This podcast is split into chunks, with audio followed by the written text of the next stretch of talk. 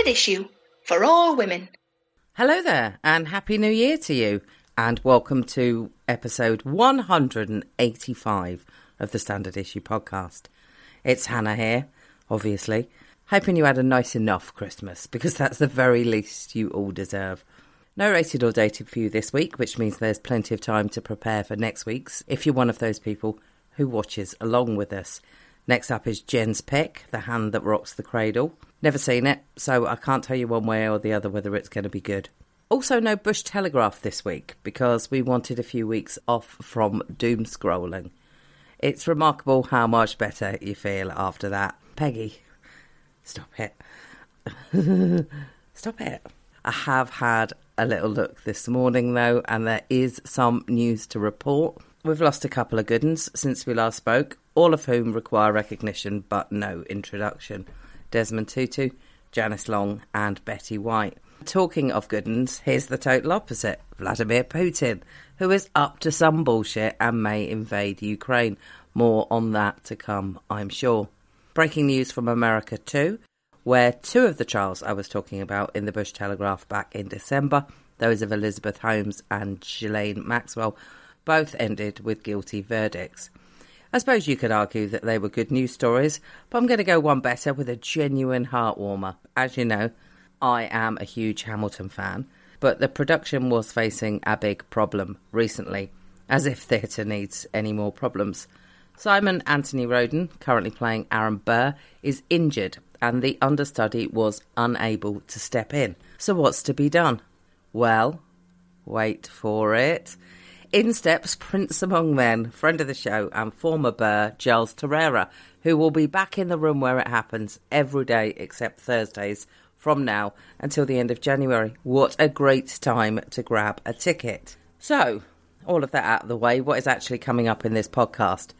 Mickey catches up with Karen Campbell, marketing consultant, small business enthusiast, owner of Hotsy Totsy, which is a supper club for women, and champion of female entrepreneurs. Hotsy Totsy is an absolutely great name. Karen, if you need anyone to answer the phone, I'm available. I will do it in the Psychoville style of hello, Hotsy Totsy. Anyway, they're chatting about why you should start your own business, the pandemic's silver lining for small business owners, the joy of Art Deco, which I'm absolutely here for, and how finding your tribe is the key to success. Also, Jen will be chatting to mountain leader and writer Anna Fleming. What is a mountain leader? Well, I'm glad you asked.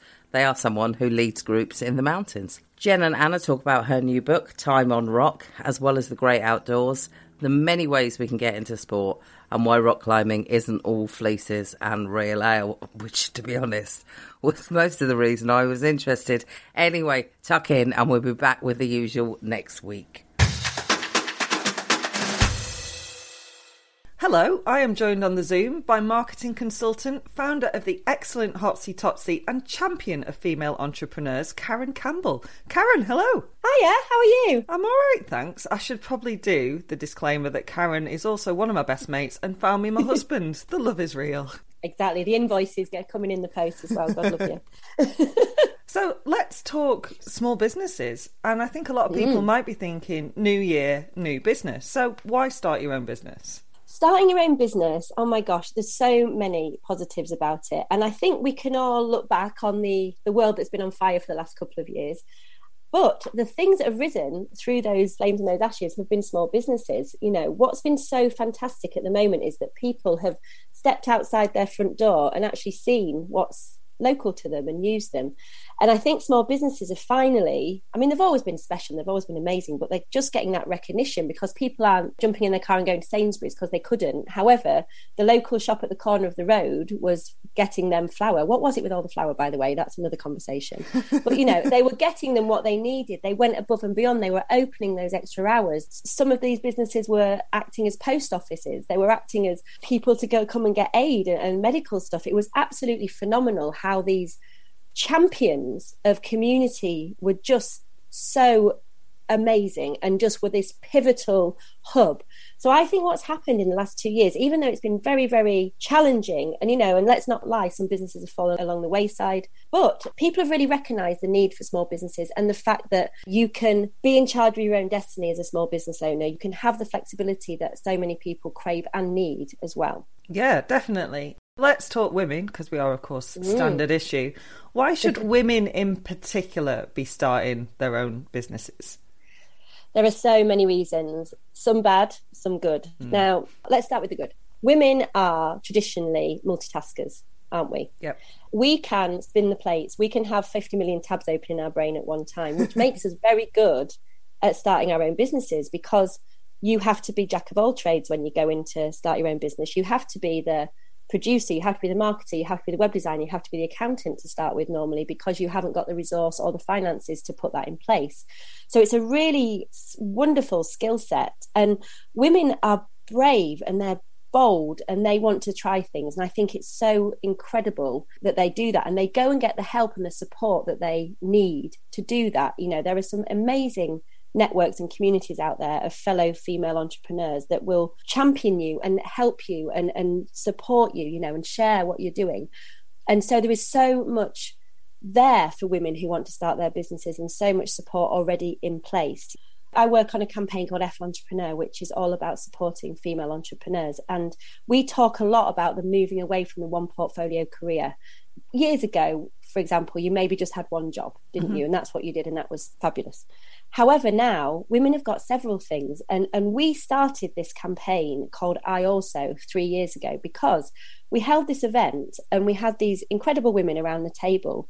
And the two words that came out the most were I also, because they were saying, I run my, I don't know, accountancy business, but I also volunteer for charity. Oh, and I also mentor three days a week. And I also, and we were like, oh my gosh, this is brilliant these women are wearing many hats and it's not something to moan about which the rhetoric was a little bit before that it was like oh god i've got so much to do this is something to be applauded and celebrated and you know isn't it bloody brilliant that all these women are doing so many things and doing so really interconnecting doing so swimmingly and are loving it and are making real inroads and success, but doing it on their own terms, which I think is fucking amazing. Am I allowed to swear? Of course are fucking amazing because they are not beholden by the you know the man the corporate the archaic 9 to 5 monday to friday you know institutionalized work ethic driven down our throats all our working lives.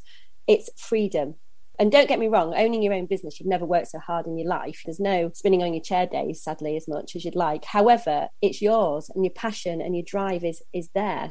There's millions of positives to start your own business. And if you are thinking about it bloody do it what's the worst that can happen? That's all I always think. If it doesn't work, so what? Go get a, a job or do something else.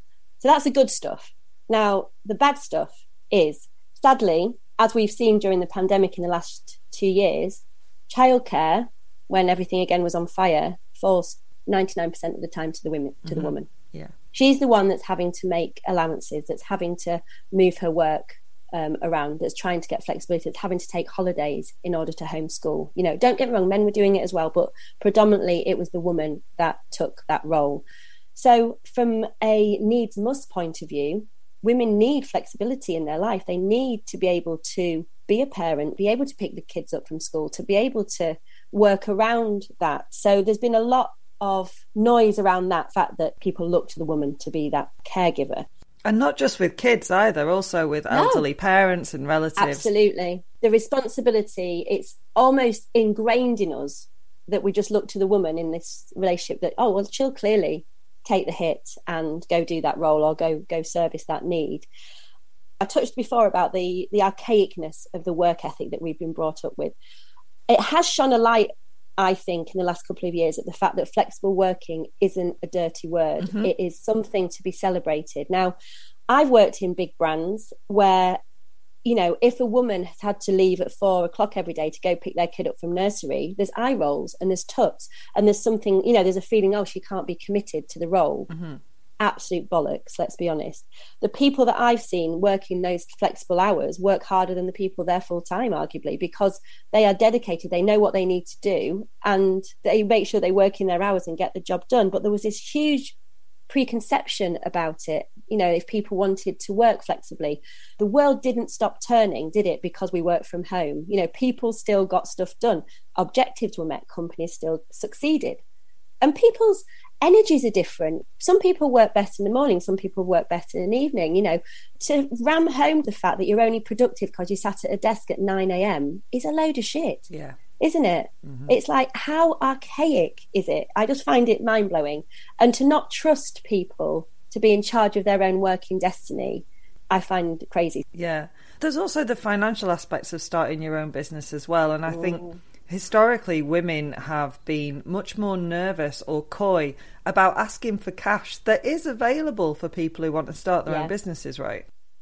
Absolutely. And the money story is a whole other topic, isn't it? That the male and female divide in terms of how we talk to ourselves about money is so disparate and so widely like men wouldn't think twice about getting a loan or asking for help whereas we as women can't possibly do that you know even like you say when the help is out there so that is another burden and another worry that yet they've still got to be financially bringing in the the bacon as it were and it is a risk let's be honest starting your own business and it you have to spend to to make in the beginning.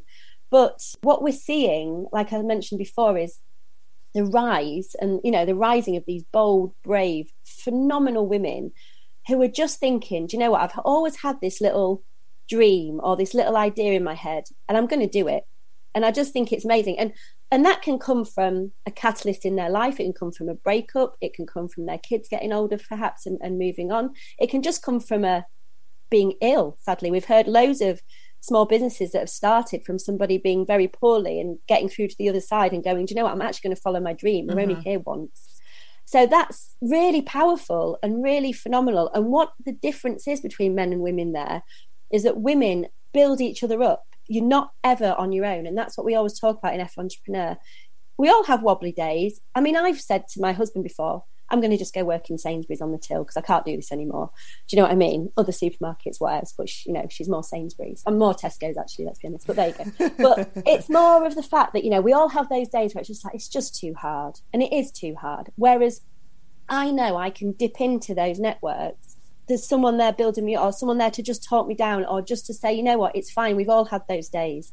Or here's some solutions, blah, blah, blah, you know. And it's just so, so powerful and important. I just think it's wonderful. Small business owners are such a special breed, and I just love them.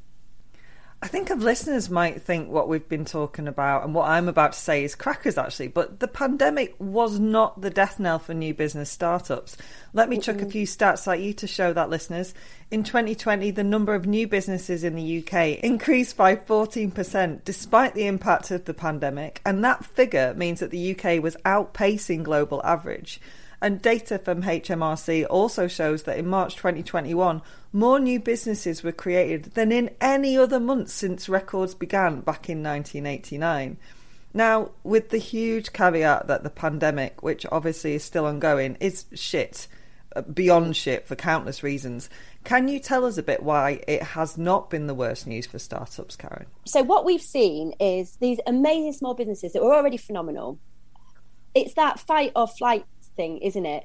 So the world just fell off a cliff. Everything fell off a cliff, and they were like, "Shit, what do we do here? We can either stop and freeze and just be like, wait for it to blow over, you know." that's not going to happen. Or we can go, right, what do we need to do to survive here? And the biggest thing that we saw was this emergence of digital skills mm-hmm. and this embrace of digital skills. So much so that I've got a stat here actually that 74% of these business owners use social media more. You know, 43% were using e commerce more. So many businesses even like added another avenue to their business. So, for example, we know a yoga teacher who suddenly could now teach internationally. She's not limited to a studio that can fill 20 people. Mm-hmm. She's teaching everybody all over the world. And that's something that stays. She's not going to get rid of that arm of her business. We've seen other people that are now doing online deliveries. There's a, there's a, a fantastic toy shop in Brighton called Wigwam Close who have an amazing physical store, but during the pandemic, they invested in their website, and now their website is selling more than their store. So for Christmas, they have two stores now. So isn't that brilliant? And mm-hmm. she's the first to say we'd never have done this without the kick up the arse that the pandemic was. Do you know what I mean? It was something that was always in the plan, but we would never have probably got to it as, as soon as we did. So the emergence of digital skills and people that are embracing that side of their business and, and seeing what they can do and seeing how their business can change and adapt to, you know, to the new world is just phenomenal. There's a plumber that we know. I mean, what a legend. This guy who's like 60, northerner from North Yorkshire, who now does plumbing consultations online and shows people how to do everything on Zoom. I mean, what a cutie. Do you know what I mean? so he doesn't physically have to come to your burst sink or whatever, but he'll do it online with you and show you. So he's, he's not only doing the job, but he's, he's imparting his knowledge and his skills there as well. I think it's fantastic. That is fantastic. Also, your use of the phrase burst sink means that you might you might need his skills. At some point, the sink's exploded.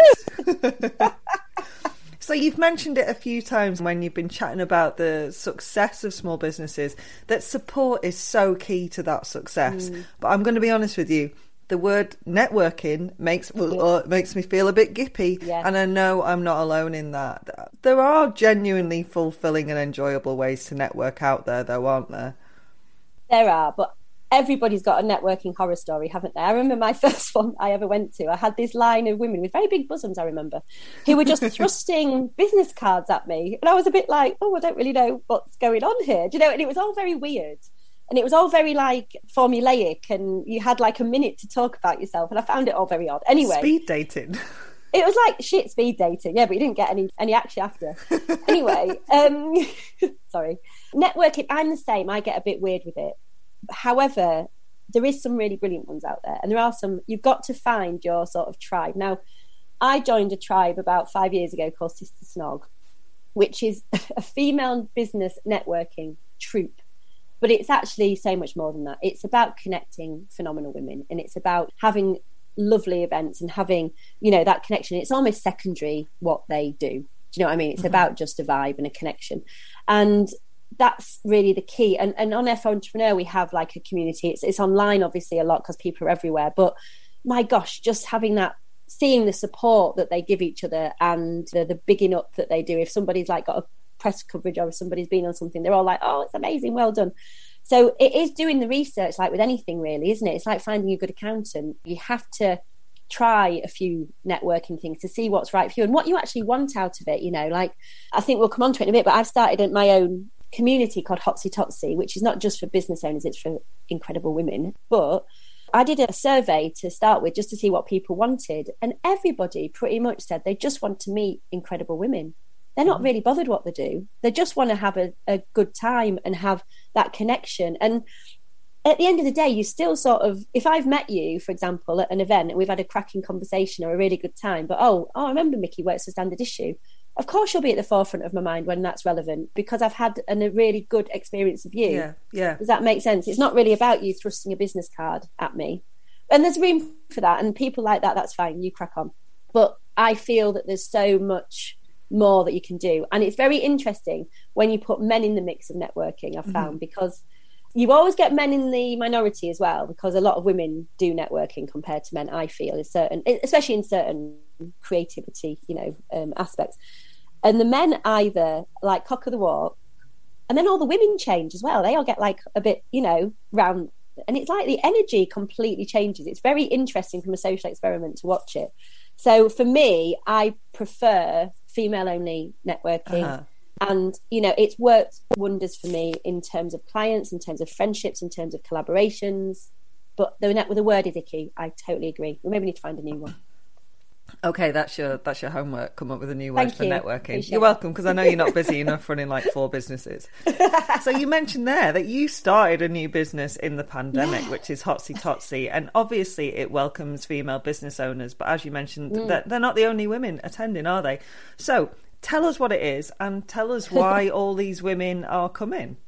Oh, thank you. Well, yeah, I mean, I picked a cracking time to launch an in person and events business now when no one can go out. So that was that was that was well done me. No, basically, I've always had this idea, bringing. Now I'm a big fan of the Art Deco era, and I love all that sort of thing. And I think we live in the best city in the world, London.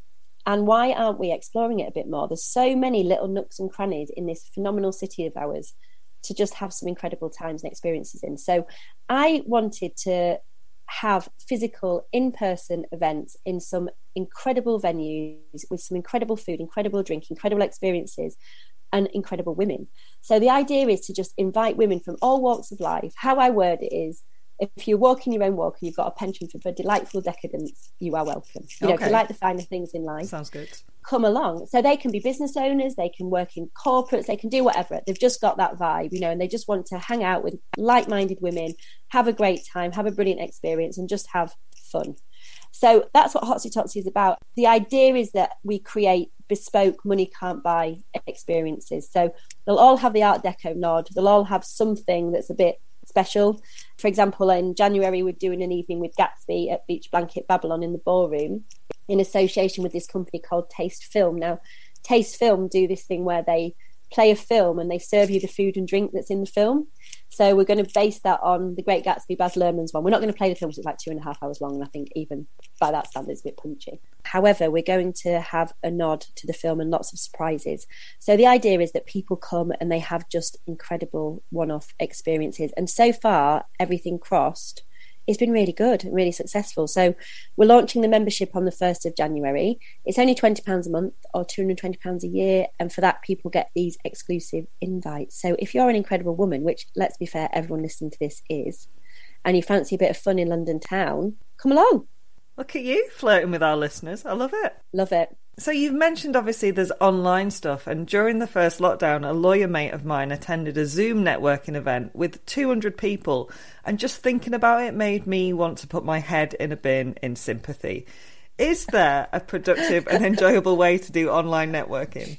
Well, it depends on the crowd a bit, doesn't it? As well, I think two 200 people for anything, like even in person, is is full on, isn't it? Don't you think? But I mean, we had to quite a lot with F Entrepreneur and Small Business Britain do online because we didn't have any any choice. So we just brought some lols. So basically, we had like a disco Joe doing a dance. We had a magician doing some stuff we sent them booze, which was a big thing. So we sent presents and made sure everybody was on the same track. Online has its place and it's brilliant for connecting, especially, you know, like the Sister Snog model, which I was saying earlier. They have so many international members that it makes complete sense for that to be their main medium completely. For me, I just think we're on Zoom so much with our work, aren't mm. we? To do that on a social level and on a networking level is another ask, isn't it? It's got to be really worth it. So you do have to make it really special. So, I mean, if you've got the budget, gifts are always a wonderful little thing to get. And it, and what we find as well, we always send gifts for our events, is that it, it gives people more of an incentive to join because they feel a bit guilty actually. it's like, oh, they've, they've sent me a drink. I better go. Yeah, but it's true. It's true. It's like, oh shit, I better go now because they've sent me some booze and they'll know. It's like we will know like a guest works really well as well. You know, like if you can get a name or get somebody to just come and do a few words. It all depends on the crack, doesn't it? And all depends on the subject matter, and all depends on who's going to be there. And but two hundred people sounds shit. so, Karen, what would you say to a woman who has listened to this and thought, "Do you know what? I have had an idea that's been bubbling away for a while. Should I go for it?" Yes, do it. If the idea's been bubbling away for a while, it's probably a good idea, isn't it? What the good thing to do is, I always think, is get like three of your best mates and go, is this shit or not? what do you think? And someone that will tell you honestly, mm-hmm. get a bit of feedback, and then you can tweak as well. And once it's out there, it's out there, isn't it? It's very exciting, and you'll see it snowball, and then you might have to do it. and then you can call on people. And do you know what's really interesting? The minute you put the bat signal out, it's interesting who steps up to help you. Do you know what I mean? It's mm-hmm. interesting who comes out and says, "Oh, I know someone who can do that," or "I know someone that can do that," and suddenly you've got this crew, and it's so powerful and so brilliant. And then this crew, once it's launched, are going to be your first customers, or they're going to share it, or they're going to pimp you out. It's amazing. It's a magical, magical journey. Obviously, you won't sleep for a little bit because it's knackering, but we're all there for you. Yeah, and I love how positive you are, and just chatting to you about this. I don't have a business idea, but I feel like I should have one, uh, and you would you would lift me up and help me make it happen. So, Karen, where can people find out more about the very many pies that you're fingering? wow. well, that was many years ago, Mickey. Don't bring that up anymore. Hotsy Totsy, first of all, I'd love to pimp out if that's okay, just because I like to get more women to to get involved. So it's hotsy-totsy.co.uk, and on Instagram it's hotsy totsiers. Give us a follow. I'd really appreciate that. Then get involved with the F Entrepreneur campaign. It's fentrepreneur.com. And my marketing business is karencampbellmarketing.com. So, yeah, just find me on Instagram and say hi. And if you have got an idea and you're feeling a bit twitchy or if you're feeling a bit nervous, drop us an email. Do You know, just we're there and just let us help you. And if you if you're really struggling with certain aspect of it like you know god I, I want to do digital skills but i've got no idea where to start. We've got so many resources for you you know that are free. Look at your local council look at your local library. You know there are so many free resources. We were in brighton recently for small business saturday and they've got this new initiative where you can go and research all your competitors or your potential customers all for free and you get access to all the database. So you can actually do so much legwork beforehand to make sure you're in really good shape in terms of your market research. I've got one final question for you, actually. You've had a career in bigging up other people in marketing with big brands and also working with small businesses and individuals. Have you found that bigging other people up has made it easier to big yourself up, or do you still have that, you know, very British thing of, oh God, this is awkward? Oh, yeah. I mean, we all cringe. I cringe every day.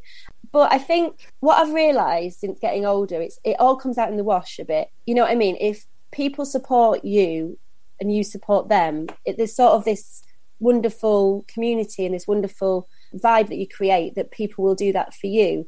I think there's no better feeling than being able to help somebody else and to be able to connect someone to that that person. It's a really valuable feeling, and the people that do that and the people that have that about them tend to do very well. You know, if you're very selfish in business, especially as a small business owner, you tend not to really get that far. You could get very far commercially, perhaps, but not in terms of a community and a, a support network. Mm-hmm. People are good, people are nice, and, and people genuinely want to see others do well. Oh, mate, thank you for being on this podcast and in my life a little ray of sunshine. I appreciate it. Thank you so much Pleasure. for chatting with me. Thank you for having me. Have a lovely day.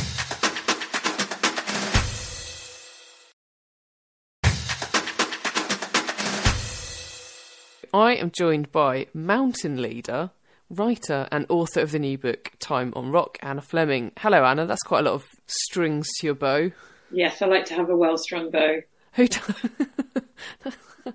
Who doesn't? I am going to start by asking you to tell us a little bit, please, about your new book. So, Time on Rock is a rock climbing journey. It's the story of my 20s, all about learning to climb on different types of rock around the UK. And each chapter really focuses on those different types of rock and explores the feel and the texture and the, the nature and the quality of those rocks, as well as charting my journey from terrified novice, I think it's fair to say, to competent lead climber, taking on big mountain routes in, in big, beautiful places. You said there that you are a lead climber, and I know that you are one of only a very small number of female lead climbers in the UK.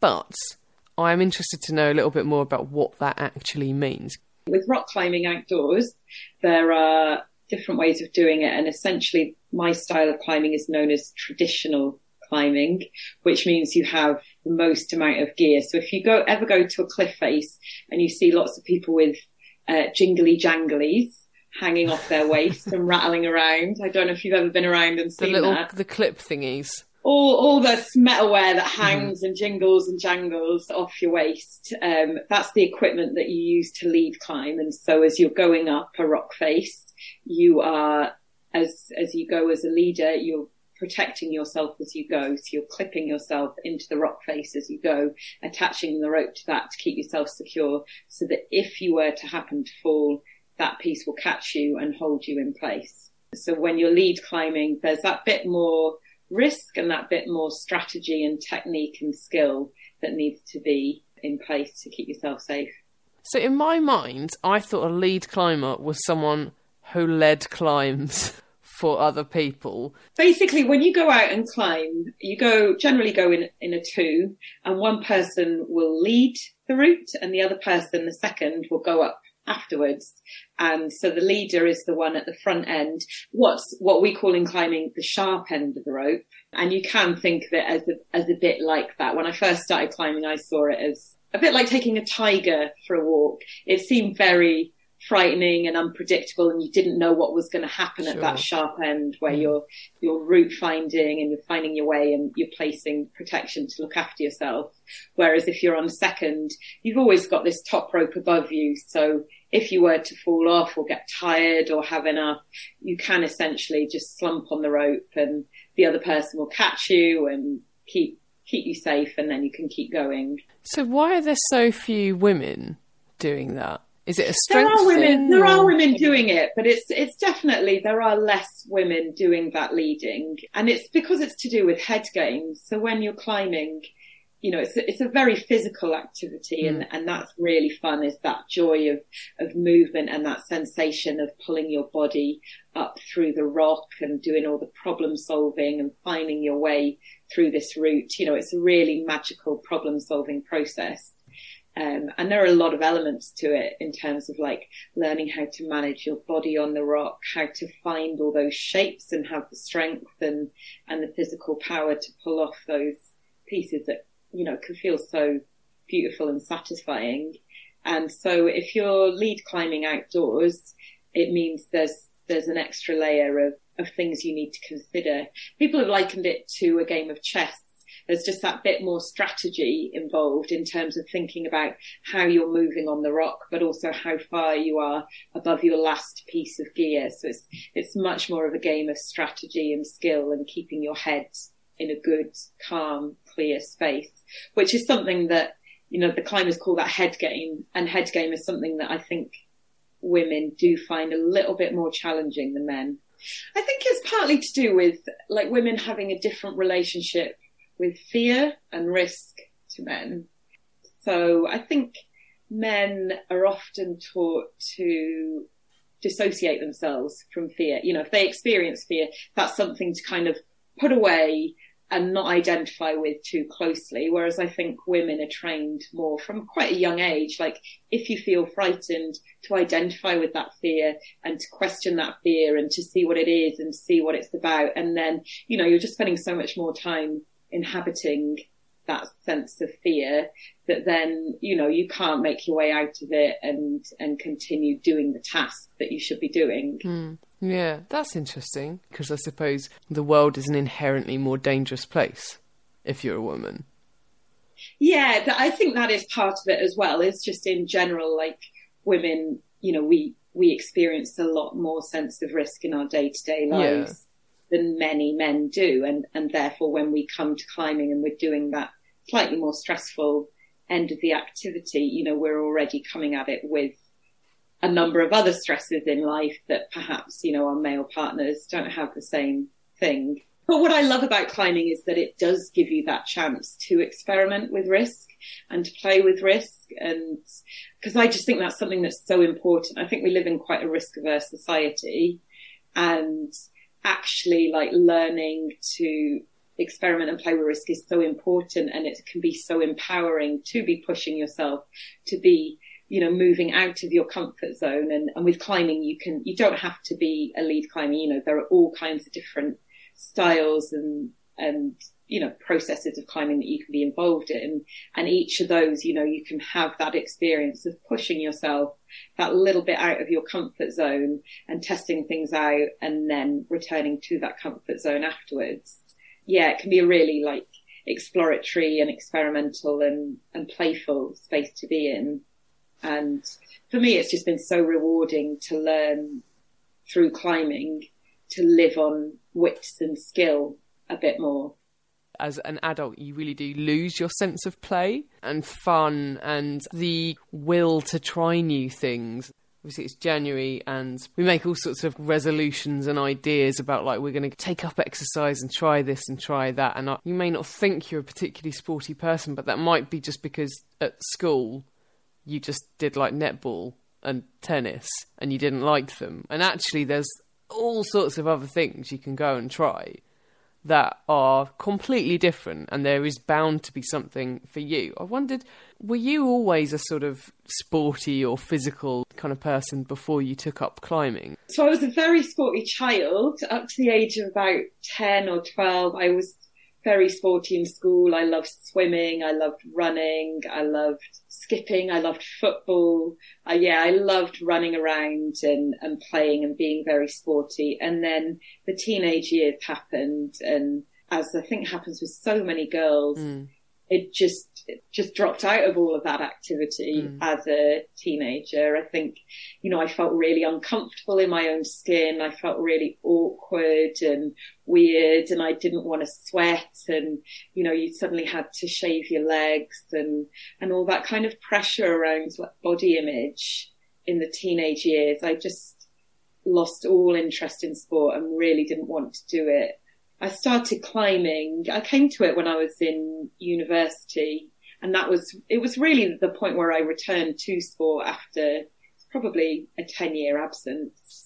And I went to uni in Liverpool and, you know, again was feeling a bit of a fish out of water there. It was amazing to be in a big city and around all that, but I'm a country kid. Mm. And so I was feeling, you know, a little bit lonely and a bit lost in the city. And I joined a mountaineering club there and some of those guys then took me out to this climbing wall inside an old church called Awesome Walls in Liverpool. Well, I climbed once before and found it terrifying. Like getting to the top of the wall, I was just like, this is so frightening. Why would you want to be so high? My hands are really sweaty. My heart is racing. This is so frightening. But just going to the wall with those friends in Liverpool, yeah, something really switched then. And I was like, oh, actually, this strange activity is weirdly fun. Like pulling my body up all these holes and figuring out the moves and, and using this strength and this power that I didn't really know I had before. It was such a revelation to me and it brought a real sense of balance and coordination that I didn't know that I had before. Like, you know, some women are really into their exercise classes and dance classes God, if you'd seen me in one of those, it would be so humiliating. I just couldn't remember the moves or like the order and stuff. It was a nightmare.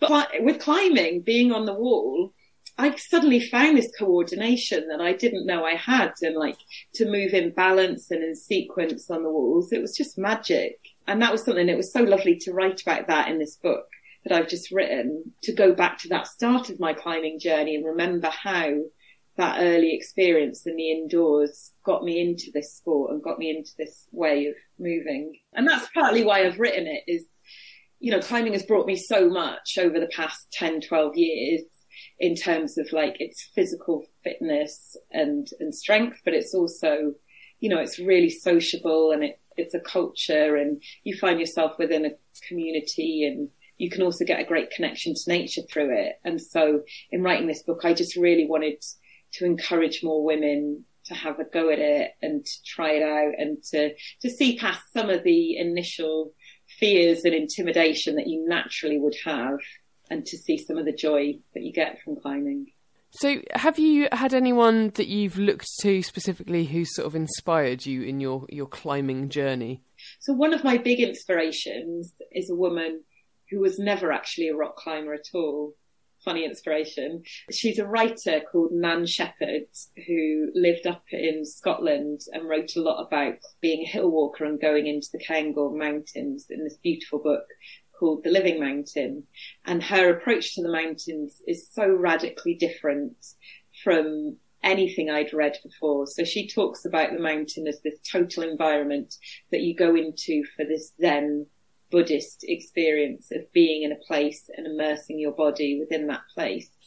And that for me was a really radical and transformative idea of, of how you can be in the mountains. And so in going out as a climber in the mountains, I took her with me and she was essentially my spiritual guide and I, I, carried her her thoughts and her approach with me and I've carried that over into my rock climbing. So when I go out I think of myself as being with Nan Shepherd and really embracing that Zen Buddhist approach to being in the mountains through rock climbing. In the book, you write really beautifully about the natural world, and it's clearly a really big draw for you in, in terms of climbing. Is that one of the things that appealed to you from the outset about about getting into climbing?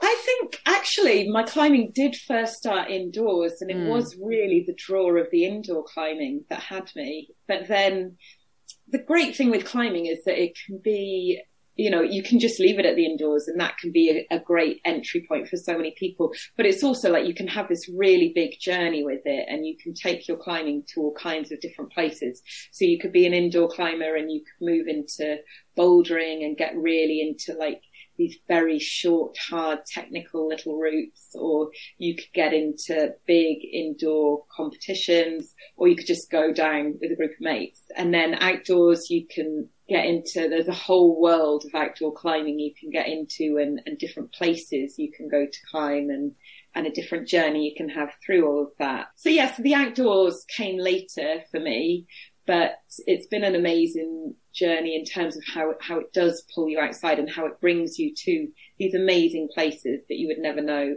of. So going to the island of Kalymnos in Greece, that was an amazing experience to leave Britain behind and go somewhere where it was so sunny and blue skies and just being surrounded by international climbers and to learn from climbers from all around the world was so exciting. And, and that was where I first got a sense of how powerful women climbers can be in their own right because I'd been used to climbing around men and learning from men. That was the first time that I really saw some very strong women climbers and got some great inspiration from them. There's other physical ways to engage with nature, like walking, hiking, cycling. Did any of those ever appeal to you? Yeah, I've always been a walker and I'm also a swimmer. I know I was, yeah, brought up like going swimming in the sea all the time and in local rivers and lakes. And so I've always loved that very immersive approach to being in the landscape and in the environment. But I wasn't really brought up going into the mountains and it was only really through climbing, rock climbing and being in a mountaineering club that I started getting into the mountains. And, and at first I just saw the sport of it. And so I thought that rock climbing really was all about conquering and achievement and a sense of conquest, which comes through from the more macho, mm. manly history of climbing. And it was only as I started climbing myself in the outdoors, I began to see that actually it produces a very different thing within the natural environment. And and it isn't about conquest and it isn't about conquering things but actually when you're spending time on rock you're so immersed and focused and concentrated and rooted in one spot in the environment that you see it in so much more detail than anywhere else and and you see you can see really beautiful things happening. I was climbing in Northern Ireland recently last summer and from the top of Fairhead, which is this amazing cliff, looks out right across the north coast from Northern Ireland away to Scotland. So as you were climbing on the crag and stopping to belay, which is when you're sitting on the rope and bringing your partner up after you, I was looking out across the sea and you could see right over to Scotland, which was stunning and just realizing how close these two countries are. And then suddenly this pod of 20 dolphins came through swimming around the base of the cliff. Wow. It was so magical just to be sitting there and soaking up this ambience of, of the rock and the place and the landscape. It, it's wonderful. So, as you say, climbing has a bit of a macho, sort of manly reputation, you know, sort of associated with fleeces and wiry dudes. And since the inclusion of climbing in the Olympics as an Olympic sport uh, for the first time at the Tokyo Games, th- the perception is changing a little bit. Have you seen that? Have you seen sort of a, an influx of female participants since then? Yeah, I mean, it's it's part of a movement that's been happening over the last 10 years, actually. And again, this is why I came to write this book was it's been amazing to see how much climbing has transformed over the past 10, 12 years. And, and the Olympics is one moment that really highlights that. But essentially, when I first started, climbing really was wiry dudes, fleeces, ale drinkers, majority men. You know, you'd go to a climbing centre and it really would be mostly those ale drinking types and yourself there and you know so you just you just kind of put up with it. But then it's been amazing to see how it changed over like since like 2008 is when I first started. And it's it's like a sea change has happened. So now I'll go into climbing centres and bouldering walls, and sometimes I'll be in a room and I'll look around, and I'll just realise there's only one man in that room, and it's all women, and it's absolutely astonishing to see that change happen. It's so exciting, and and it's such a wonderful thing for this sport to to be changing that way and to be becoming so much more diverse and a much more women friendly space. It's fabulous. It's due in part to bouldering walls. Mm-hmm. They're a really great entry point for girls and women because in those you don't need a rope, you don't need a harness, you don't need any of that technical stuff. You just turn up with a pair of shoes, maybe a bit of chalk to keep your hands from sweating, and you basically have a go at the problems and then you just jump down from the top of the wall, which is never any higher than two meters, onto the safety mat below. So you can have a go, you get that sense of the fun of the problem solving and pulling yourself up the wall without all that risk and fear and technical skill. You don't need to master any of that. I imagine January is the really the worst time in the world to start outdoor climbing, but uh, as you say, you probably do a little bit of indoor climbing before you get to that point, I imagine. What's the best way for someone who has listened to this and been inspired by you, Anna? What's what's the best way to sort of get into climbing? I would start indoors, go bouldering, go to a climbing wall, have a go. There are loads of courses that you can do. Also joining a mountaineering or climbing club is great because then you get a ready community of people who already know what they're doing and are very eager to take people out and show them the ropes and give them a go. And I would really encourage people to give the outdoors a go because that connection to nature brings that much deeper soul and life affirming hit with your climbing. Climbing is wonderful physical activity and sociability. And if you take it outdoors, you get even more. Anna, your book Time on Rock is published on the 6th of January by Canongate. I assume it's available in all good bookstores and bad ones and online. Yep, it will be available in all of those. And yeah, it really captures that journey from, from novice to competent and shows, you know, how you can work around some of those fears, why you would go out climbing, why you would do this crazy thing that a lot of people think you're mental to do. It, it reveals some of the joy that comes from that activity. Where can we find you on Twitter to follow what you're up uh, to? So I'm on Twitter. It's at Anna M Fleming. Is there anything else coming up for you? Have you got anything else on the horizon?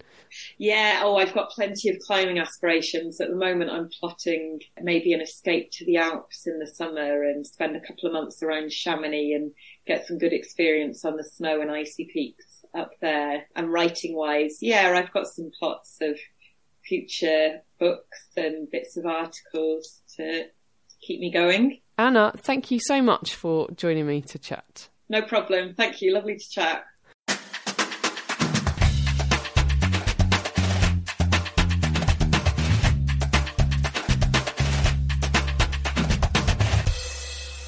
Standard issue for all women.